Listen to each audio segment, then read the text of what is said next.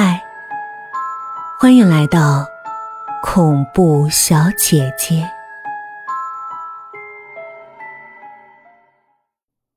李梅没有离开小林家，曼丽说话算数，扣了她的工资。小林发觉，自打曼丽对李梅大发脾气之后，李梅对曼丽确实有点怯。这一天，小林下班回到家。曼丽给他递了个神秘的眼色，转身就进了卧室。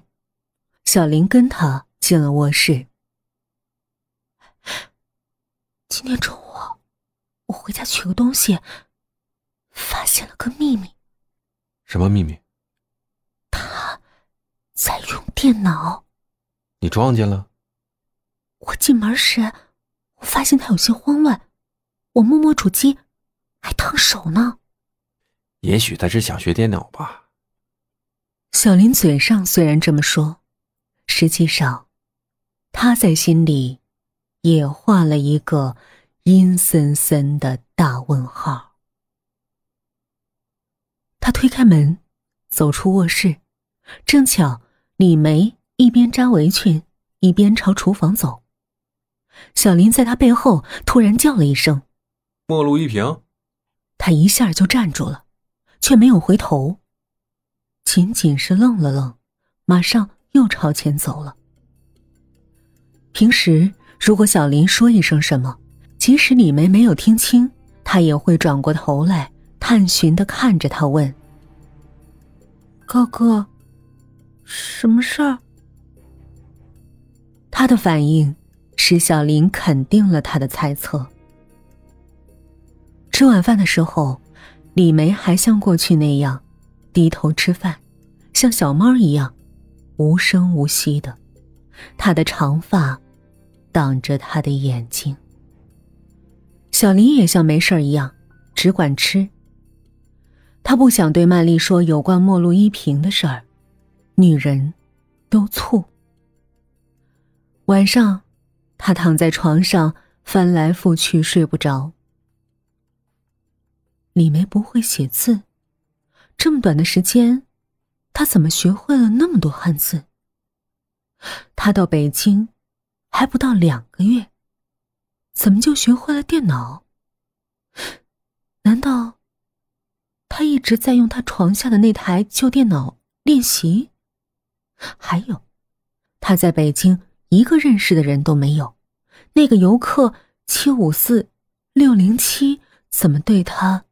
那么熟悉，这一切真是太不可思议了。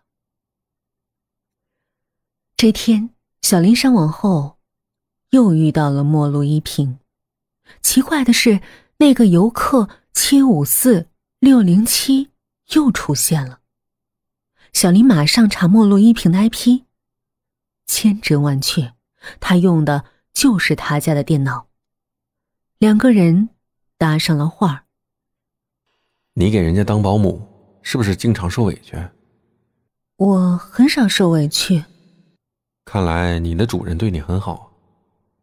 主要是我性格的原因，在这个世界上，没有任何人对你的委屈负责，因此，委屈是没有用的。你在哪儿上网？主人家。你不带孩子吗？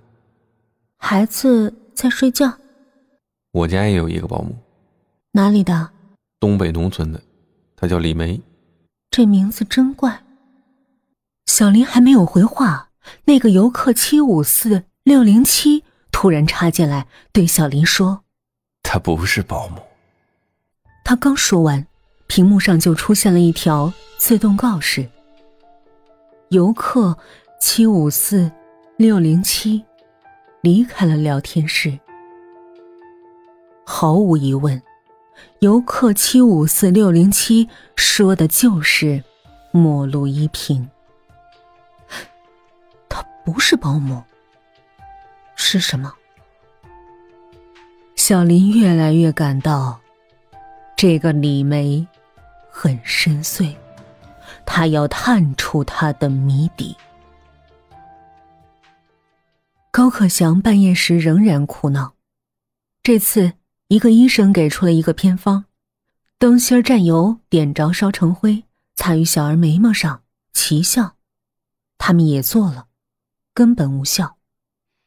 曼丽只好休了两天假，在家陪孩子。她好了些。这天，曼丽要上班了，她和小林还没有走出家门，正在沙发上玩的高可祥就好像感觉到了什么，突然大哭起来。曼丽正在换鞋，她直起身，心疼的回头看儿子。高可祥哭得很凄惶，小林也很无奈。李梅低声说：“没事的，一会儿就好了。”他们最终还是走出了家门，把儿子的哭声关在了门里。他和曼丽步履沉重的顺着楼梯朝下走，越来越慢，终于停下来，竖起耳朵听。过了好久，那模糊的哭声停止了，他们从此不知内情。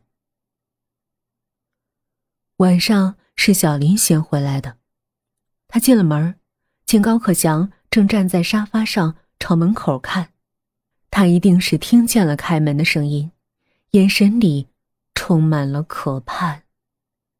他见了小林，又哇的一声大哭起来：“爸爸，爸爸，爸爸！”这时候，他已经学会了两个单词：妈妈。和爸爸。夜里没有星星和月亮，黑得很。小林看不见曼丽，曼丽当然也看不见小林。他们在黑暗中都倾听着中间的高可香。大约过了午夜，高可祥猛地大哭起来，很突然。像被针扎了一样，曼丽一下坐起来，打开灯，把孩子抱起来。高可祥眼睛瞪得大大的，直直的盯着门板，大哭：“，哭啊！”高可祥根本不理睬：“乖乖，不怕啊！”高可祥的哭声越拉越长。你这到底是怎么了呀？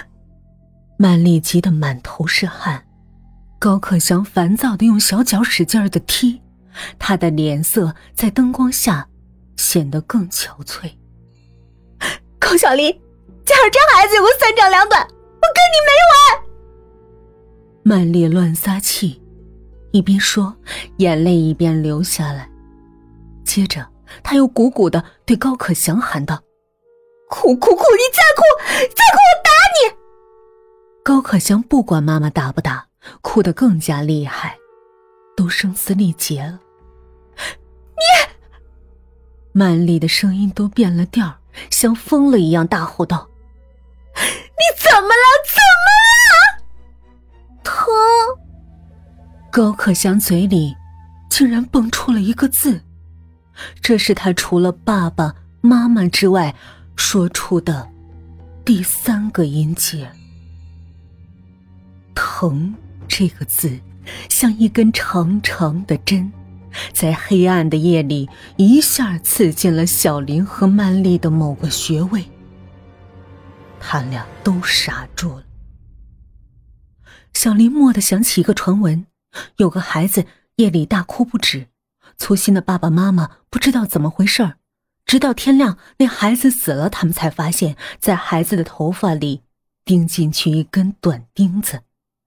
他的手当时就不好使了，哆哆嗦嗦的伸手在高可祥的脑袋上摸索，没有钉子。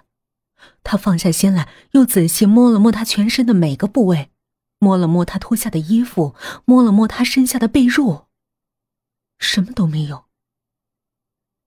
曼丽知道小林在怀疑什么，神情更紧张了。孩子终于哭累了，闭上眼睛。睡过去了。曼丽轻轻把他放下，房子里一片难得的安静。曼丽没有关灯，看小林，小林忽然有些恼怒，这是他和万丽的家，可是他们却像两只生活在猫爪下的老鼠一样。他起身下了地，走出卧室，敲响了李梅的门。李梅很快就开了门，她穿得很整齐，好像一直都没脱，她的头发挡着半张脸。高哥，李梅，这孩子白天怎么了？没怎么呀。他说疼。我不知道怎么回事儿。本集结束了，语音的个人微信是 yyfm 幺零零四，期待您的来访。